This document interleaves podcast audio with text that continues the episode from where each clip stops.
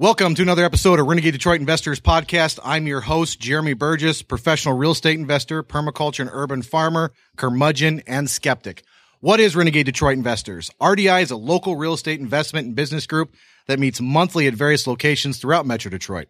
This group is about networking and doing deals. This isn't your grandma's RIA. No sales from the front and no smell of stale coffee, Ben Gay, and or disappointment. RDI is also this podcast where once a week I sit down with interesting and successful people. And then we're not doing that part, but we're going live anyway. So this week I'm talking wholesaling 101. All right. And this is not part of the normal podcast. You're listening to this on iTunes, SoundCloud, anything like that. This is part one of probably a six part series about wholesaling. And today we're going to be talking about generating leads cheaply. All of this will be in the show notes. This will be a handout and for everybody who came tonight, please give me a card. I will email this out to everybody. Or if you don't have a card, write your email address on the card. Um, I really appreciate that. And for those listening out and about across the world, go to renegadedetroit.com, renegadedetroit.com. Or if you're interested in the local meetings, go to facebook.com forward slash Detroit Investment Club or go to meetup.com forward slash Renegade Detroit Investors. You can also watch this Hello, YouTube at youtube.com forward slash user forward slash Detroit wholesalers. All right, here we go. Generating leads cheaply. Wholesaling 101. I'm going to go fast. Please write down all your questions. We have a mic, a second mic that is muted. Write down your questions as we go.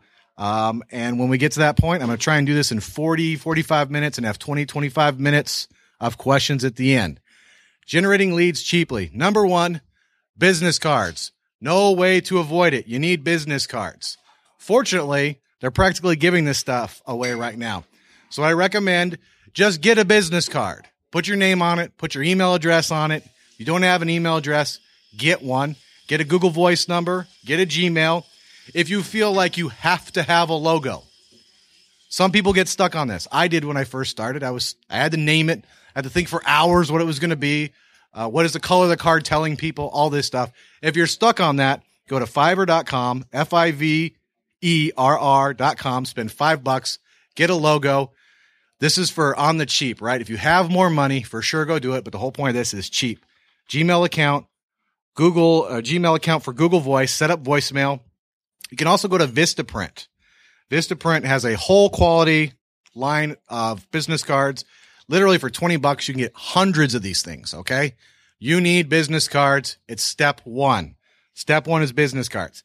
If you can't afford the business cards, you go to Avery, A-V-E-R-Y dot com. That's like, if you ever see those printers where they have those, um, all those different little sticky things you put on, I'll put it in the show notes. Anyway, they have a business card templates. Go to avery.com and go to templates and you can enter your information there. What needs to be on your business card? Your name. What do you do? I'm a professional real estate investor. Your email address and preferably your Google Voice number. All right. Set up your Google Voice voicemail. All right. And that voicemail, you want to say, leave your name, property address, and a good time to call you back. And I will call you back in 24 hours or less. All right. Avery, you can print them at home as you need them.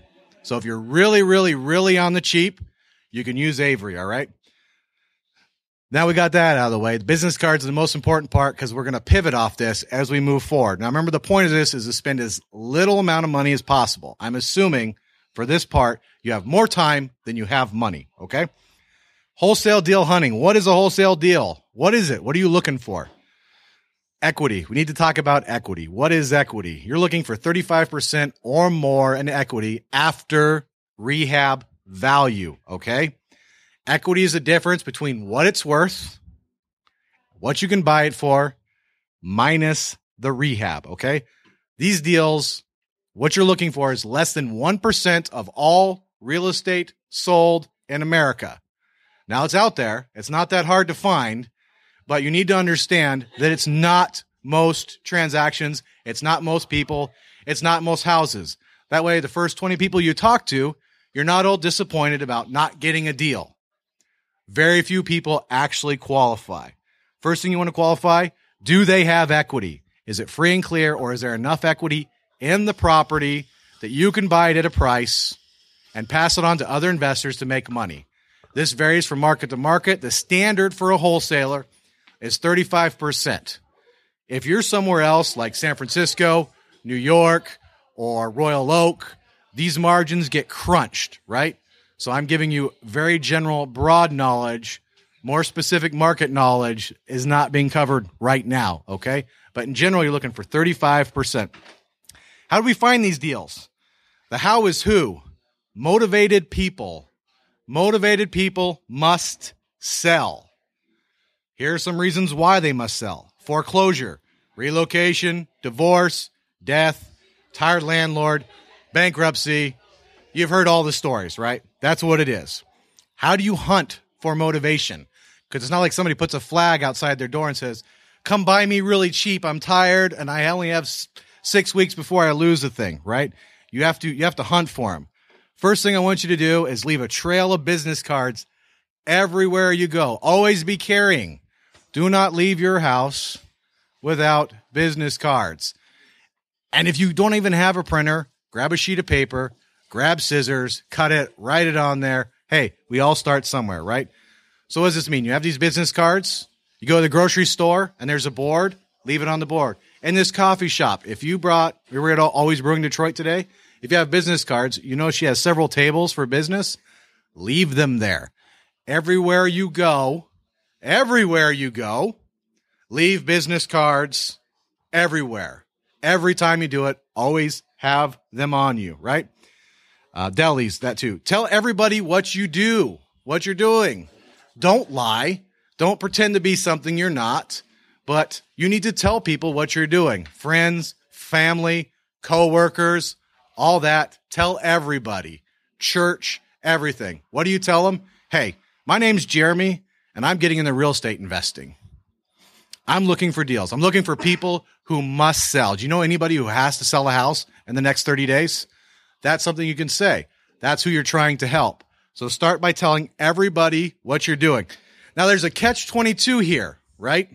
The catch 22 is if you're a shitbag at work and you don't do a good job and you don't do anything well, go back to the beginning, stop being a shitbag, show up on time, do a good job, start there first. Don't start real estate investing until you can do a good job at work. Because if you start telling everybody that you're going into real estate investing and you're a slacker who's always out smoking or showing up to work late or make pushing off other tasks on the other employees, nobody's going to call you with their deal because they don't think you're going to do anything with it. Okay. So it's a catch 22. Why you might not be telling people is because you suck. Stop sucking. Once you're done sucking, then go back to that step. Otherwise, tell everybody what you do family, friends, coworkers, church members, everybody. Number three, what we're doing tonight networking. Tons of networking meetings. You can go to lots of different RIAs, no matter where you're at in America. I'm sure they have this in Europe as well. Uh, I have some right here for you. If you go to renegadedetroit.com, of course. There's also RIA of Oakland. That's a great meeting. Michigan Real Estate Investors, Wendy's. Tom in the back right there with Metro Detroit Real Estate Investors Meetup. I will have these links all in the show notes too. RIA Macomb. You got Wayne County RIA. And you can also just go to meetup.com and look for other business groups. And what are you doing at networking groups? You're meeting people, you're finding buyers, you're finding sellers, you're telling people what you're doing. There's no point in leaving your house if you're not going to tell people what you're doing, okay? Driving for dollars. Here's another way you can do it driving for dollars. This is near you or on your way to work or church or the grocery store. What we want to do is combine things. I realize you might not have enough money for gas to drive around. So we're going to stick to areas you're already driving. Leave for work 20 minutes early. Drive a neighborhood on the way to work. On your way home from work, take 20 minutes. Start driving the neighborhood. On your way to church, leave 20 minutes early. You get the idea. Stick along paths you're already traveling. You are already going to be spending the money on gas those become your farm areas. Those become your target areas, right? And what are you looking for? You're looking for signs of distress. The easiest one is vacancy. If the house is vacant, take a business card and a flyer, put it in the door. All right. Do not mess around with mailboxes, folks. Do not do that. Don't put anything in mailboxes, right? But if you see a vacant house, leave your business card, put a flyer, write down the address. This is for later. Write down the address of the house. What else are you looking for? Overgrown lawn, overgrown landscaping. Um, is the house dated? Is the paint peeling? Is it uh, does it look sad? You never see any lights on or anything like that? Are the tenants bad? Do they have cars piled up in the front or the back? Tons of people sitting out on the porch, minus Detroit, right? Depending on where you're at. You're looking for signs of motivation, even though there's not a flag out front. At any of those places, stop, leave a flyer. And you're feeling particularly bold and safe, and the neighborhood warrants it. And uh, don't sue me, by the way. Um, you could door knock too. Hey, I was driving through the neighborhood. I saw your house and I thought you might be interested in selling. Now, while you're doing this, this is why you have business cards and flyers. Why you are doing this, is neighbors might come out too. Have your business card. Tell them what you're doing. Tell them what your flyer, business card. This is this is huge, massive action. Most of this is not going anywhere, but it doesn't require hardly any money and takes up for your time. Uh, also, for sale by owners. When you're going through these neighborhoods, you see FSBO signs, the little for sale sign out front. Take a picture with your cell phone the camera, leave a card, leave a flyer, write down the address, write down the number, because you're going to call them later that night when you get home, or maybe in the car on the way home, right? You're prospecting with the least amount of money possible. You're driving through and you see an estate sale. That's a great one too. Estate sale, somebody usually died or went into an old folks home or relocated or downsized or something, right? Not your typical garage sale, although you certainly can. The estate sale would be better. All right. Now the parts you're probably not going to like, right? Cold call sellers. You're already paying for your phone. You already got a cell phone, right? This thing's not going to bite you. You're going to call people, right? Go to Craigslist, go to Backpage, com. There's lots of for sale by owner sites. You can go to all the networking people, the RIAs, all that. Start cold calling people, and you're going back to your qualification. Do they have equity? Are they sufficiently motivated? Do they have a good reason to sell now? Okay, that's what you're looking for. And for the super motivated, this I don't know if you're really serious. If people actually go out and do this, you want to know how to get somebody's attention. I'm telling you right now, this device is like the future. It's Star Trek. You can embrace it or you can turn away from it. With this phone, you can start your own TV show on YouTube, on Periscope, or any other platform you want. Start with episode one. I have no idea what I'm doing and I'm going to learn. Here's what I'm doing today driving for dollars. And then you go to GoDaddy or something like that. You go to timbuysHouses.com. You buy it, you spend the 13 bucks. Or if you don't even have the 13 bucks, you can go to back or you can go to um, uh, WordPress or you can go to Tumblr. Lots of free sites, places where you can actually post your blog. You can write it, you can video it. In fact, I recommend you do all of it. Or, hey, start a podcast. I can do it. Certainly means you can do it. You go to Bigger Pockets, they have it as well. You can do it all from your phone. I highly recommend that you be genuine and you be honest. Don't say you're some big swinging real estate dick who does 10 deals a month when you're just getting started. First of all, they'll sniff that out in a heartbeat. Second of all, you're going to get a lot further with honesty. There are great, great examples of this. Todd Waller, I haven't seen him in a long time. He did a 90, $60,000 in 60 days or something like that. He failed miserably. He did a blog post every day and he built a huge buyers list and got money off it, right? For what? Failing? Yes. You can fail and succeed at the same time. This will generate leads. Take these blogs, take these videos, take these podcasts, Periscope, whatever you're doing, share it all across the internet. Social media, Facebook, Twitter, all that. Tell people what you're doing. All right. I know that's kind of fast. I just gave you the down and dirty screening a deal in detail, right? So you've done your driving for dollars, you've done all that, you have people, you have phone numbers, you have email addresses, you talk to people, they're calling in, they're leaving messages. Now what? For a lot of people, this is the worst thing. Oh my God, I have to talk to somebody now, right? Fear not, it's not that hard. First of all, there's nothing they can do to you over the phone. You're going to be okay, right? They're going to yell at you. That's going to happen sometimes. They're gonna tell you to fuck off. That's going to happen sometimes, right? Nothing bad is actually going to happen. Your hurt feelings don't matter, despite universities, okay? They don't matter. Equity, motivation. Get their contact info, email, and a cell number if you can. You need the number. See if you can't get the email. You won't implement it now necessarily, besides just to communicate with them, but it's a good practice. Get the email. Get the property info, address, exteriors at brick, vinyl, wood, etc. The layout is it a bungalow, a colonial, a ranch, a tri-level? Number of beds, number of baths. Does it have a basement? Is it finished or not? I guess on the square footage. Check public records. If not, ask the seller. Does it have a garage? Is it attached? Number of cars? Is it vacant or rented? If it's rented, how much is it rented for? And do you have a lease? And or receipts and proof of payment. What are we doing here? We're trying to establish some sort of after repair value, ARV. This is down and dirty, get you 80% of the way. How do I move forward on this deal? Do they have equity? That's simple 35% or more minus rehab. Fine. What is the house actually worth? Get that information. If you can, if you have access to the MLS, that is the best place to get comparables, other properties that are sold in the last 90 days or less within a quarter mile or 180 days within half a mile if you have to. Okay? Am I not talking loud enough? All right. I'm going to talk as loud as I can. You're trying to establish an after repair value so you can subtract 35% minus the rehab. Can we ask him maybe to not talk as loud? Or would that kill him? Would anybody die if they walk over and ask him not to talk as loud?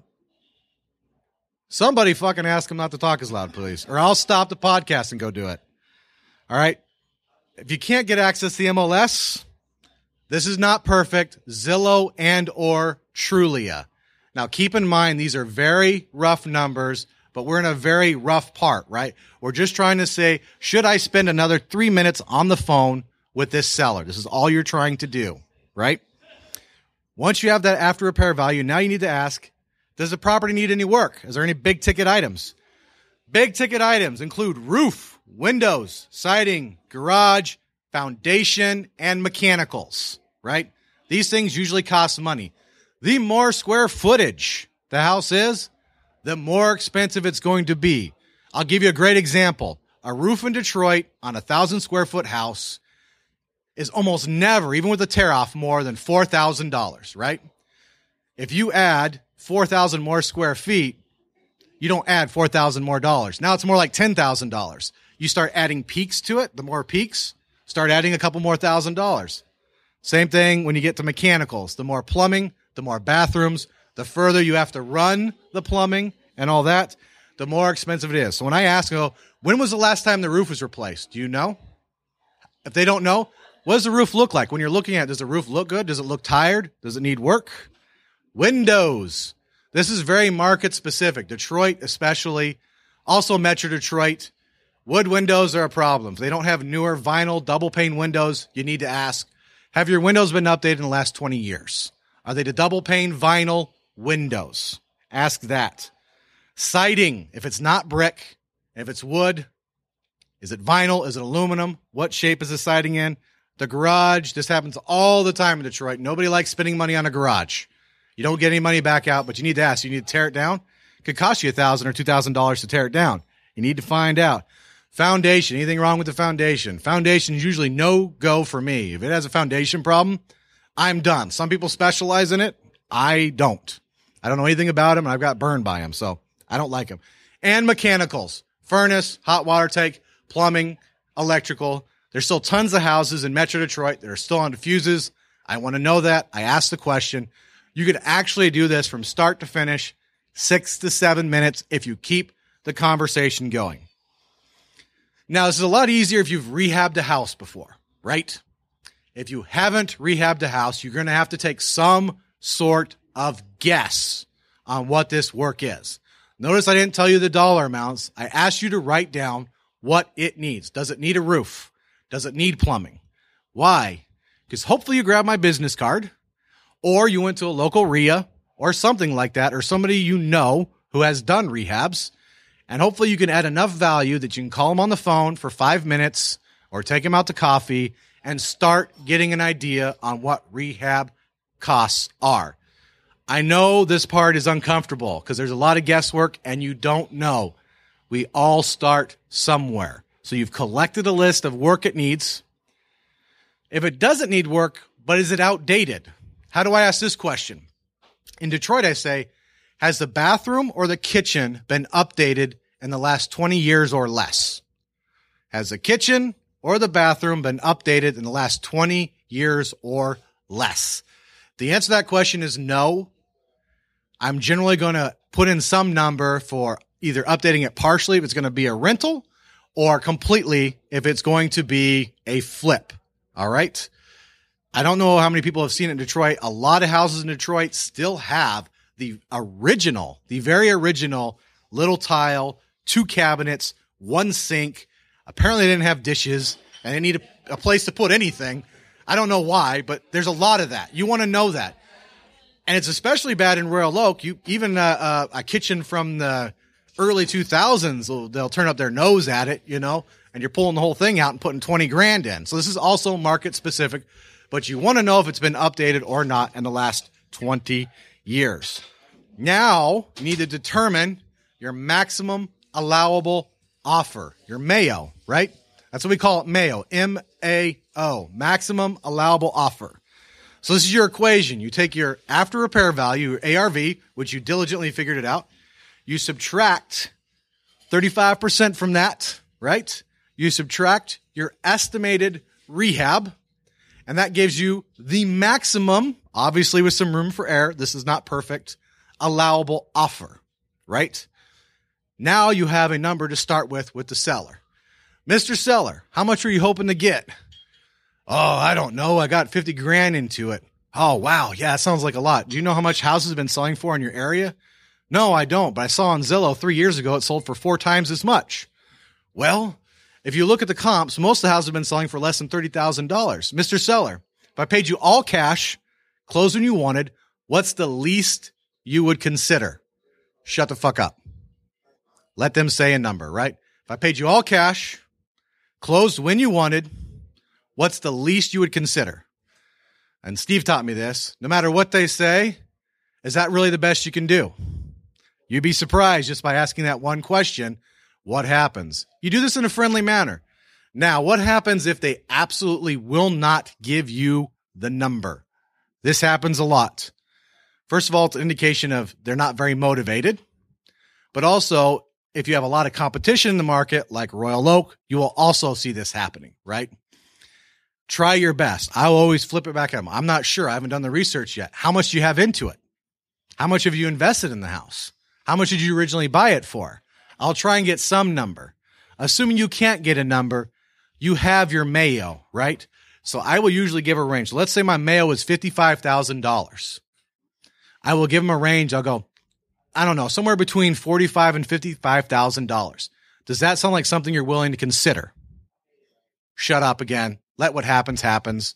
There's plus or minuses in this. You might be able to go to 60. You might not. You're just trying to figure out, are they motivated? and are you close? Obviously, that's something they're willing to consider. Time to book the appointment, right? So if you figured out your after repair value, you know what your mayo is, your maximum allowable offer. You've talked to the seller, you figured out rehab, you got him on the phone, you ask the question, you have to ask, how much were you hoping to get? If I paid you all cash and closed when you wanted, what's the least you consider? Is that really the best you can do? And then if you're close, that means there is motivation. They have the equity, they're motivated. When can I come out and take a look at it? When's the first available time? Book the appointment. And if you don't know what you're doing, this is when you call in all your help too. So hopefully you're a good person, you work hard, you're great, you're a great worker, you have good relationships from other RIAs and all that. This is the part where you might want to call in some help. But if you, even if you don't have it, don't be afraid to go. So you set the appointment, right? I know we're going fast because I wrote out way too much. All right. We set the appointment. I got 15 minutes.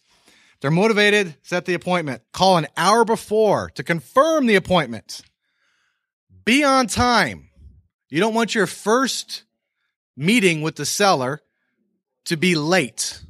Now, I'm not talking a minute or two. That's fine. I'm generally early, but do not be late. Just start on the right foot, okay? You're not that fucking busy. You're not that important. Be on time, okay? It's professionalism. Um, let's see here. Take lots of pictures. You have the cell phone? Lots of pictures. Not 20, not 30, not 40. I generally take at least 100 pictures. Get one from the front straight on. Get one from the side to show depth. Get one of the roof. Circle the entire neighborhood. Get all sides of the house. Anytime you see anything wrong, peeling paint, take a picture of it. Crack in the driveway, take a picture of it. Old window, take a picture of it. Stain in the carpet, take it. You get the idea, right? Old kitchen, take a picture of it. And if you can, and I'm not the best at this, get video too after you've done it. You're aiming for a hundred pictures. Okay. That's what you want. You want as much information as you can. After you take these pictures and you get this video, right? Now you want to verify what the seller told you on the phone. This is important for two reasons. Now we're, we're starting to hone in, right? Because before we were probably within 10 or 15% ARV after repair value minus the rehab. We want to confirm that rehab before we made, we actually got to the appointment. We narrowed down on the after repair value too. So now we're, we're talking percentage points, people. Percentage points. We went from gross to a little closer, and now we went super fine. So if he told you it needs a roof, you need to check the roof. If said no paint and carpet was fine, and you walk inside and it needs paint and carpet, that changes. I make sure to tell the seller. Because if they told me one thing over the phone, I don't say, seller, you lied to me about the paint and carpet. They go, if, if I remember correctly, on the phone, you didn't mention that it needed paint or carpet. That's something easy to overlook. Oh, yeah, that furnace is 20 years old. When we talked about on the phone, you said it was newer. I also say nice things about the house. Why? Because it's genuine. If I like the house, if I like the fireplace, I'll say something nice about it. I don't subscribe to the fact that you can't say something nice about the house or you won't get it at the price. When I say something nice about the house that's true, it makes what I said bad about the house true as well. And then the seller is far more likely to take that seriously. You want to check your rehab list and get the numbers. Now, if you can, see if you can't seal the deal there. You've gone through the house, you got your pictures, you got your video, you verified your rehab, you brought somebody along if you could, if you're new. If you can't do it on the spot, don't worry. In fact, a lot of times I will artificially put time into the equation. I'm doing it less now than I used to. Sometimes 24 hours makes it more believable like you're doing work. Some people just literally can't believe that in 20 minutes you can walk through a house, know how much work it needs, more or less, and write an offer that can get it done today. Sometimes you can. Sometimes they can't. I'll put in 24 hours. If you don't know, don't do it there. But if you do know, have a purchase and sale agreement there, right? Speaking of purchase and sale agreements, because of legal, all sorts of legal things, I cannot give you a purchase and sale agreement. Why? Because your dumbass might go out, lose some money, and then your auntie will hire a lawyer to sue me, right? There's nothing scary about a purchase and sale agreement. Grab anyone you can. I know RIA Macomb just gives them away. Go on the internet, download one. All right. What do we want to worry about here, though? There's some things you have to have in a purchase and sale agreement. You just absolutely have to have it. As a wholesaler, you must have. It's not open for debate. And or signs, right? And or signs. Why? Because you don't have any money. That's why you're here. You're trying to figure out how to do this as cheap as possible, right? You don't want to use your own money. Even if you had the money, you don't want to use your own money. There's nothing wrong with using your own money, but if you don't have to, don't and or signs is what allows you to assign the contract to another investor. So this is something that Steve does. Steve puts a house under contract. He emails it to other investors. They say, Hey, I want this house. He then sends them an assignment of contract. What is an assignment of contract? It's that and or assigns part. It says, I'm paying you a certain amount of money for the right to buy the property at the price and other details that you agree to with the seller. So it's the additional amount on top. And this shows up on the HUD on the buyer side, right? So let's say I put a house under contract for $20,000. It's worth $50,000 and needs five grand in rehab. I go to Jeff. Jeff says, yeah, I'll buy that for $30,000. I send him an assignment of contract. Literally, it says across the top, assignment of contract for the property address 111115 Coffee Street in Detroit. $20,000, all that. Please see the purchase and sale agreement dated such and such date between such and such real estate investor and the seller. We'll say Joe, whatever. That's your assignment of contract. That's it. You're selling the purchase and sale agreement to the investor and you're almost always getting paid at the closing. Okay. Be honest and transparent, right? This is a business. When it comes to negotiation and all that, um, tell them. I always tell them right up front hey, my boss is a professional real estate investor. He's not a homeowner. He does this for a business. He's got five kids. This is how he feeds his five kids. You would almost always do better if you went with a real estate agent. I just get it out up front. If they ask, I tell them how much you take off the top, something like 30 to 35%. They have a problem with that. I tell them everything that could possibly go wrong, right? Market could change. You can hold on to it for three extra months. Insurance costs money. Utilities cost money. If you're going into the winter, higher heating bills, or you need to winterize it, all this costs money. Be upfront, transparent, honest. Why? Because you need more things in the contract. You need more things in the contract. You're going to have to show the house. You're going to have to show the house. I can count on one hand the number of times I've wholesaled a house and not had to show it. So I might as well be honest with the seller. Hey, I'm going to have to walk my investors through. I might have to walk six, seven, eight, nine different investors through. You better have told them what you're doing because they're going to ask. They're going to want to know. You're going to have to walk them through the house. You're you going to lie to them every time? Oh yeah, this is so, this, no, just tell them, tell them. So you need to get access to it. You need access to it. Um, let me see here. You need to show the house to get it sold. No EMD. You would be surprised. Earnest money deposit. That's EMD. I can count on one hand the number of times I've been asked about putting money down on a deal. I'm not saying don't do it. I'm saying don't do it if you don't have to.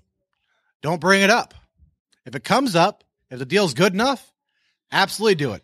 If you don't have the money, go and get a partner who has the money and put the EMD down but I can literally thousands of conversations, thousands of houses, one hand the number of people who ask me for an earnest money deposit. Days to close, right? This is a this is kind of a this is up in the air. When you're first starting, you want as much time as you can possibly get. But but here's my disclaimer. It doesn't matter how many days you're going to get. If it's not a good deal, it's not going to sell.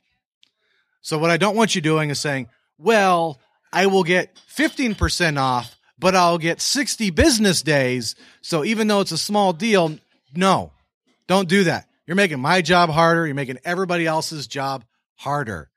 Equity, motivation, stick with it. I do 30 days. I do 30 days. Business days. Sometimes I'll do 60 business days but I'll be upfront about it. This is something you can do. I learned this from uh, Ron uh, Walraven, right? You should go back and listen to that podcast. Here's what he does. And I think this is great. Here's my maximum allowable offer. And that's a low number. That's usually a really low number. If you accept this, it gets done no matter what. Because if it's really a deal, you will get it done no matter what.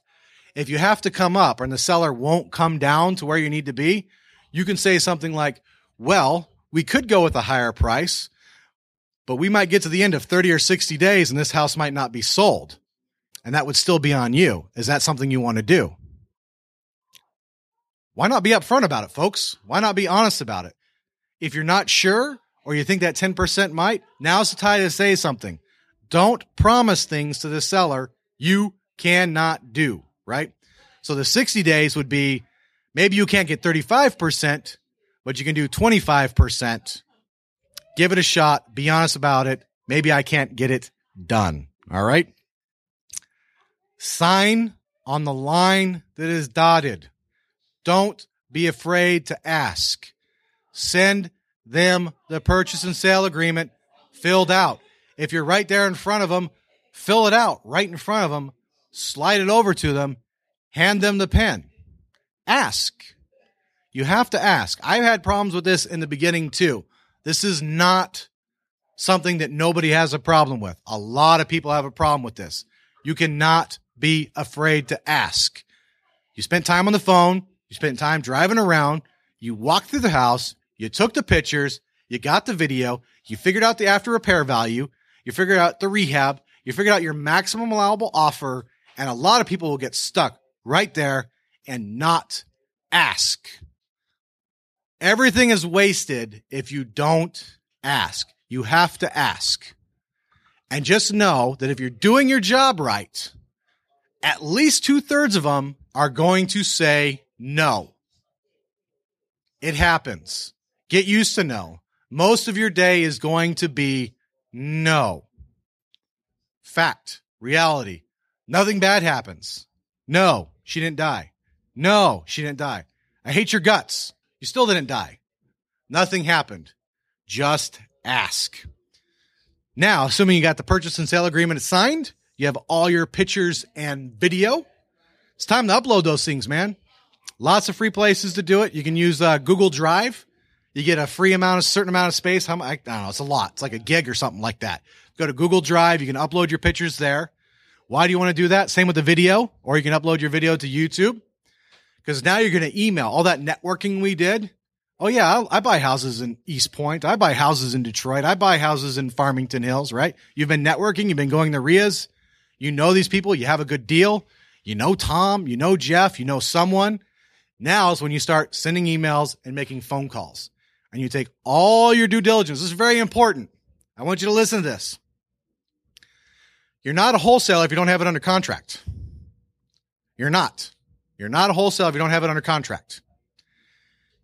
You can't just say, here's an address. I'm a wholesaler. Figure it out and send me money. I delete your fucking email. Everybody who's serious and busy will delete your email. So you want to send out a good email. You want to include the property address. You want to include a link with the pictures. You want to include the link with the video.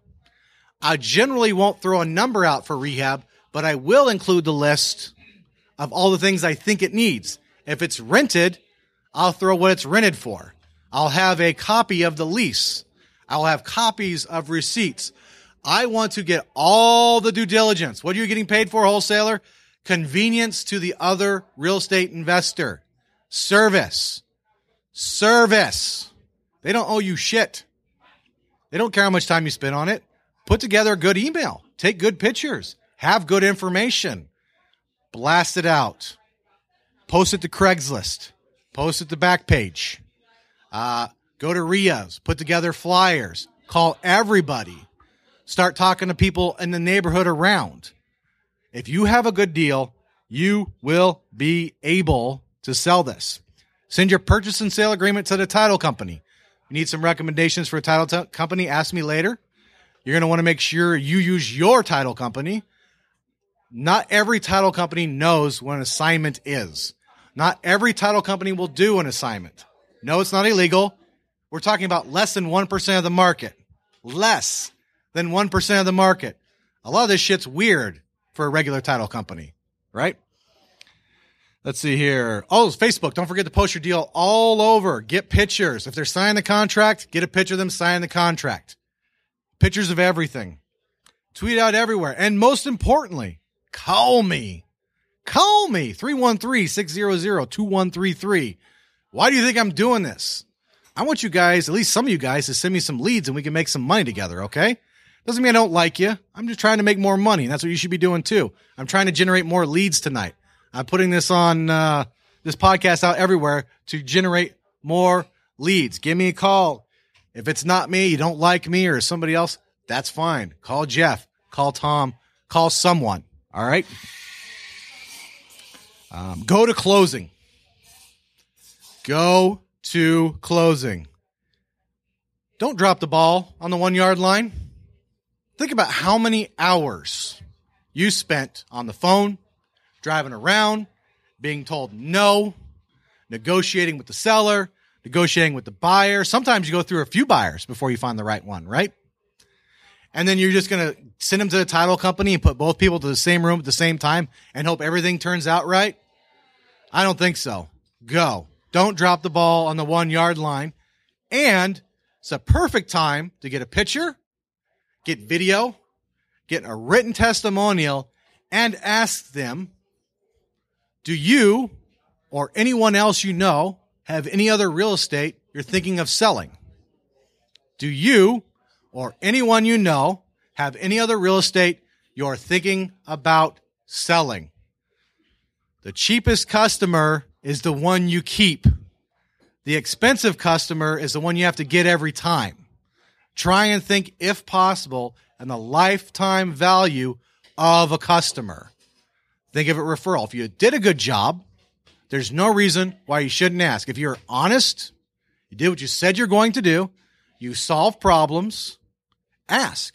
Even if you didn't ask, get the testimonial, even if they say you suck, get it anyway. Write it down. You might suck. You might need to hear it. You might need to do something different. Get the testimonial. Now you hopefully have your first check. Repeat. All right. I think that's the fastest I've ever talked in my life. I did it in 45 minutes. You're probably going to have to listen to this thing 10 times to make any sense of it. It is loud in here too. I apologize for that. I will work on that later. If you spend more money though here, by the way, it will make it easier for me to talk about um, how maybe it should be quieter in here. So make sure you spend some money. That being said, now's the time. Now's the time. I got this mic over here. I went fast. If you have questions, please don't be afraid. I'm not going to bite. Now it's time for questions. Who has questions? Got to come up to the mic.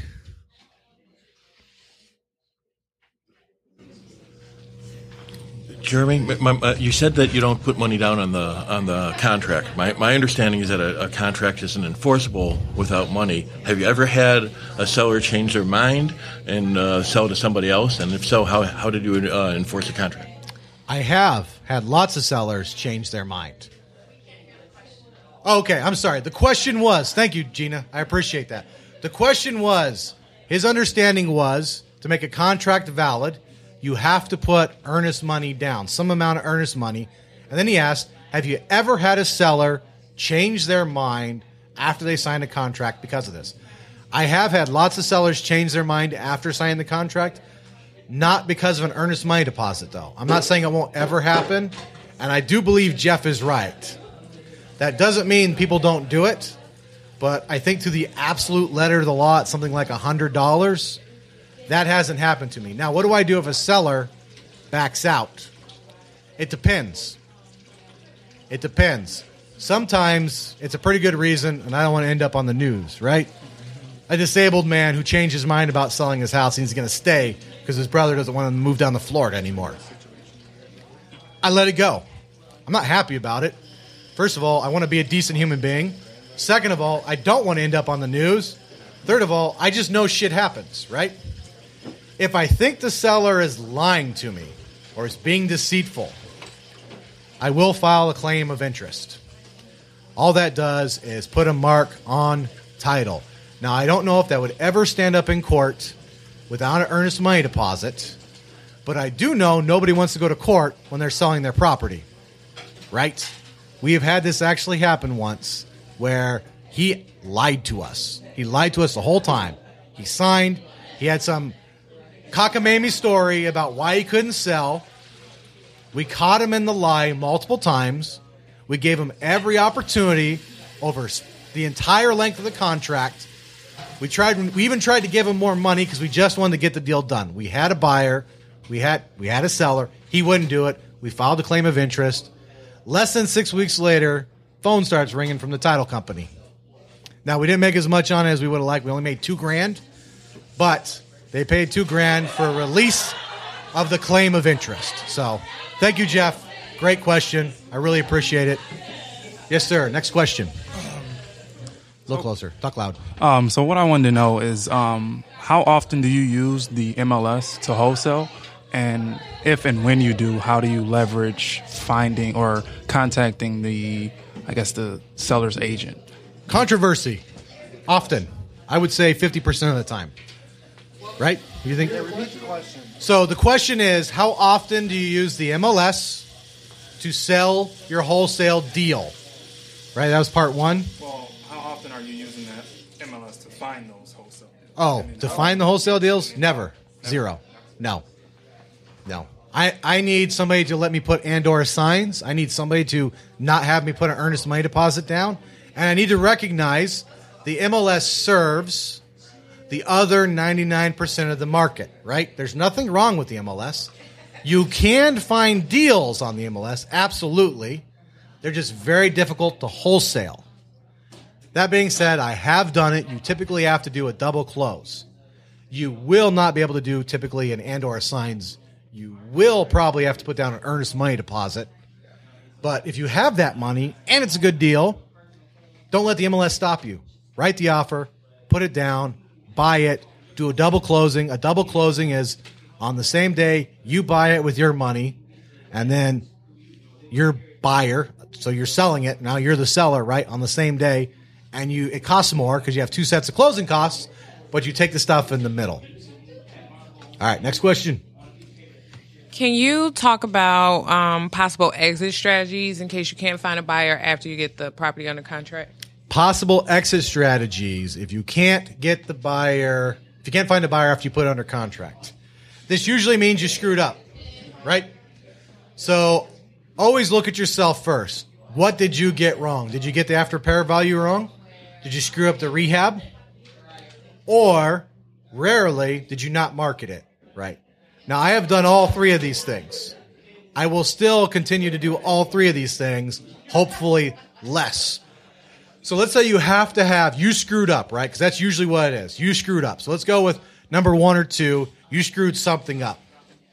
It's time to have a conversation with the seller, and I recommend honesty. I've had to do this. It absolutely sucks, but it's part of the business. Mr. and Mrs. Seller, I apologize. I screwed up. I thought this property was a deal at $50,000. What I did wrong was I thought it was worth 80,000 fixed up. And it turns out it's only worth $70,000 fixed up. And then usually I will have another offer for them. I can't get it done at 50. And I understand if you want to walk away today. But I have an offer for $40,000 and we can close in less than a week. Is that something you're willing to consider? It sucks. I always offer. They're going to be mad. It's almost always you, right? If it's not me, get more time. Hey, I thought I had this sold. My investor who said he was going to do it backed out. I apologize. It needs to be the truth, right? So let's say you did market it. It is a good deal. For whatever reason, you haven't found, you just know it's a good deal. You have all the information to back it up, but maybe you haven't marketed as well, or you don't have a network, or your buyer backed out. That happens, right? Buyers back out the day of closing too. Buyers walk away from earnest money deposit, by the way. At the closing table? Sure is a lot easier if you're uh, if you're honest up front too, right? You don't want them to be finding out now's the time you're wholesaling the property. You better have explained that to them on day one, so they understand when you start saying my my investor walked out, my buyer walked out. They have an idea what you're talking about, and I'll get more time. I actually had a seller cuss me out for five minutes and talk about what a worthless piece of shit I am because he misunderstood the numbers on the HUD as the buyer is having a screaming fit and walking out, and he was never going to talk to me again. 10 minutes later, he was apologizing to me. We were at the end of our contract, and he gave us an additional two weeks or three weeks, and we got it done. Because I asked, and I was honest, and I just took it, right? So a lot of what you do in this business is you take the shit. Whether it's your fault or not, it's usually your fault. But even if it's your not, take it, ask for more time. What are they going to say? No? Then apologize and make it heartfelt, and then don't fucking do it again. All right. And it's still you're still going to do it. All right. I'm just it sucks. I have a question from Periscope. Ooh, question from Periscope. It says, "Is there a law in the state of Michigan that you need to be a licensed realtor to assign a contract?" Ooh, controversy. I don't actually know. I think we're heading to a place where you might need to be a real estate agent. I'm not sure if that's currently what it is as of 2015. What I can say is Mr. Alan Daniels has, after years, finally persuaded me, not because of now, but he's persuaded me that we're doing more European style legislation. And I think it will be a problem in the future. I do. It's a gray area. Depending on who you ask, you will get two different answers. And really, if it's more than five properties a year, uh, it's not as gray as I would like anymore. All right. So it's still in the gray, but it's a little bit more towards the sort of the black. So if you're not the kind of person who likes operating in the gray, go get your real estate license. You want to feel better about it. And in Michigan, there was a recent um, uh, legal update by the the board of realtors uh, attorney that mentioned this issue. I'll send it to you so you can post that in the show notes. I'll put it in the show notes. And what did it say? It said basically that his Hold opinion. on. It said basically. It said basically that his opinion was that you did need to have a license. You do need a license. Um, it's still up for debate based on some of the things, Yeah. some of his uh, interpretations of the law and of the rule. But honestly, better safe than sorry. Get your license. There's only a few things you need to do differently, and it's probably in your best interest to get a license. I'm getting licensed, so I'm getting a license. And usually, uh, my understanding too is if it's five or less properties a year, which hopefully you're going to do more, right? But if it's five or less, you're going to be okay. If it's six or more, you're not okay, right? So you don't need it to start. But when you start making money, you need to put it on the agenda. You need to ma- probably make time for it, right? Any other questions? You got to come up to the microphone. No, but I have a clarification. The Brittinghams did the 60K in 60 days. That's what. Didn't I say that? Todd Brittingham? Oh, I'm sorry. Todd Brittingham. Sorry, Waller. You didn't do any of that shit. All right. It was Todd Brittingham, $60,000 in 60 days. Uh, I think that was, I don't know. I'll put the website in too in the show notes. Any other questions? Going once. Any other questions? I'm not going to answer questions if we're not recording. So if you think you're going to ask me questions afterwards, that ain't going to happen. There we go. That's what I'm talking about. Come on up. twist the arm, armbar. I don't bite hard. So if there's someone that's working full time, maybe doesn't have the time or the knowledge to be meeting with property owners or assessing the rehab, is there ideas that you have for partnering with people that might be doing the marketing side of thing or the phone calls, but not necessarily have the time during their nine to five to actually meet with the uh, sellers, the buyers, and go into the closings. Great question. So the question is if you have a busy full time job, you don't necessarily have the time to sit down with sellers or buyers, is there something you can offer to a partnership where you might be able to do something? I don't know. Can you? I would say yes, right? Um, let me give you an example. I'll give you a real life example, right? Um, I need to get back into real estate. I didn't have any money, multiple lawsuits, three years off, right? Um, I started looking at all my options. I know that I'm kind of radioactive. Um, I can't do anything in my own name. It's going to make everything really challenging. Not a great situation. So I looked at my field. What do I want to do? I want to wholesale. I looked at my field of wholesalers. I started paying attention to what they're doing. I paid attention to the people who did what they say they're going to do. And when I finally picked that person, Steve, um, I, ba- I made him money. I made him money first. Now, if you can't make somebody money first, what could you do? There's lots of things you can do. Maybe you're good at video editing. For instance, right now, I could use video editors. I'm recording this right now for YouTube. I suck at video editing. I will not be spending any time video editing. If somebody was to edit my video, I would probably spend a, a fair amount of time with them, helping them get what they need, right? What value can you add? Maybe you're a graphic artist. and you can work on their logo. Maybe you're a website designer. Here, let me work on your website for a few hours, or let me update your website, and can you help me with this? Maybe you could just do the calls. Maybe you can do some calls. You just do some initial screening questions while you're learning. Um, less than two or three minutes on the phone, something like that. Uh, hey, I had a guy who would not leave me alone, Mr. Ian Watts. I wasn't ready to do anything. I was right in the middle of multiple lawsuits. Life was terrible. I hated it. I was 50 pounds heavier. I didn't want to talk to anybody, right? He called me. He emailed me. He didn't have any money. He was just getting started. He just would not leave me alone over several months. He was relentless. And he started contacting my other friends and having them call me, right? So finally, I'm like, oh, all right, I'm going to take this meeting with Mr. Ian Watts. Ian came prepared. Let me help you farm. Let me help you pick up dog poop. Let me, whatever you need done, I'll do it. X number hours, and you give me coaching. He closed me. I don't want to pick up dog poop, right? He just wore me down. I, I needed mulch. I, I farm. I have an urban farm. I needed mulch spread. He spread the mulch. He picked up the dog poop. I spent a couple hours with him every week helping him on his business. So, to answer your question, yes, limited only by your creativity and what value you could bring.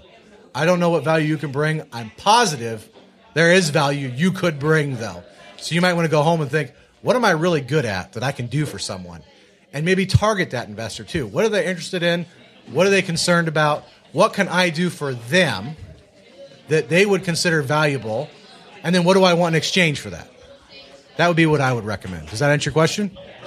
Excellent.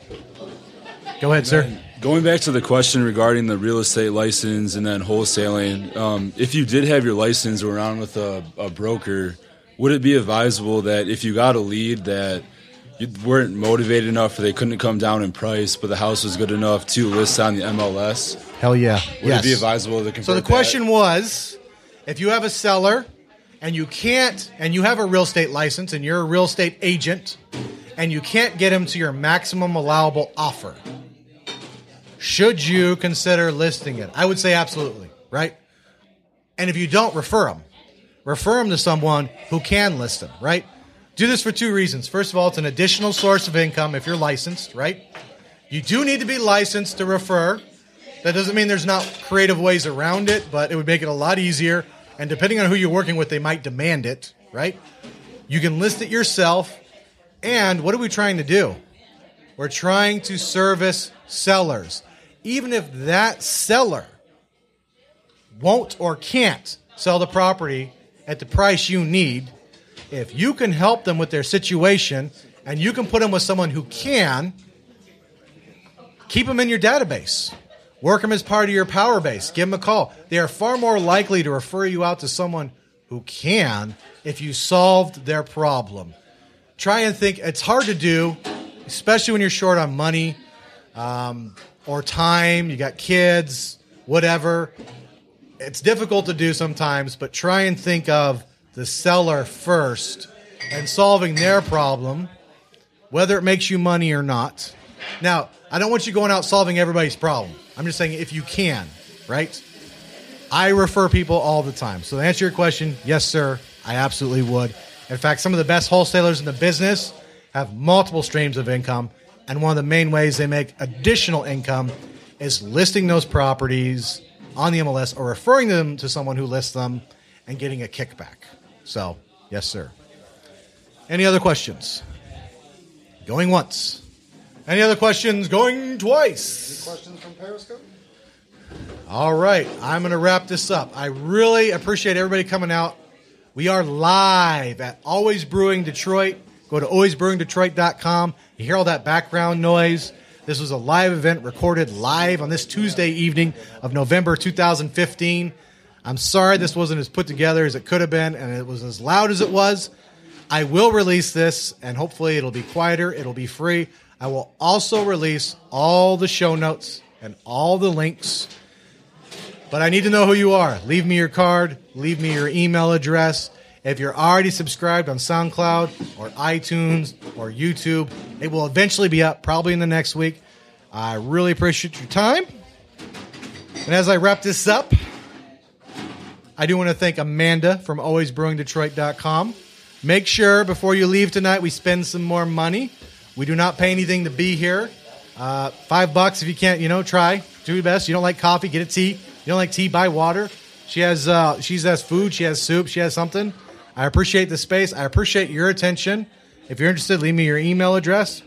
For those listening, go to renegadedetroit.com. If you're interested in the local meetings, go to facebook.com forward slash Detroit Investment Club or go to meetup.com forward slash Renegade Detroit Investors or you can go to youtube.com forward slash user forward slash Detroit Wholesalers. And uh, if you enjoy this and you find it helpful, please share it with everybody. I really appreciate it. It is free. And um, I really appreciate the time you took to come out tonight. And I just want to encourage you to do what it takes to become financially independent. I know, I know there's a lot of distractions, including in this coffee shop tonight. It was hard to hear over all the noise. I appreciate you taking the time to come out. I will do better in the future. Try and overcome your bad habits, your bad start, poisonous people. Just get started. Stick with it, folks. Don't give up. Do something every day that gets you closer to your goals. I want to thank you for listening and your attention. Until the next time, crush it.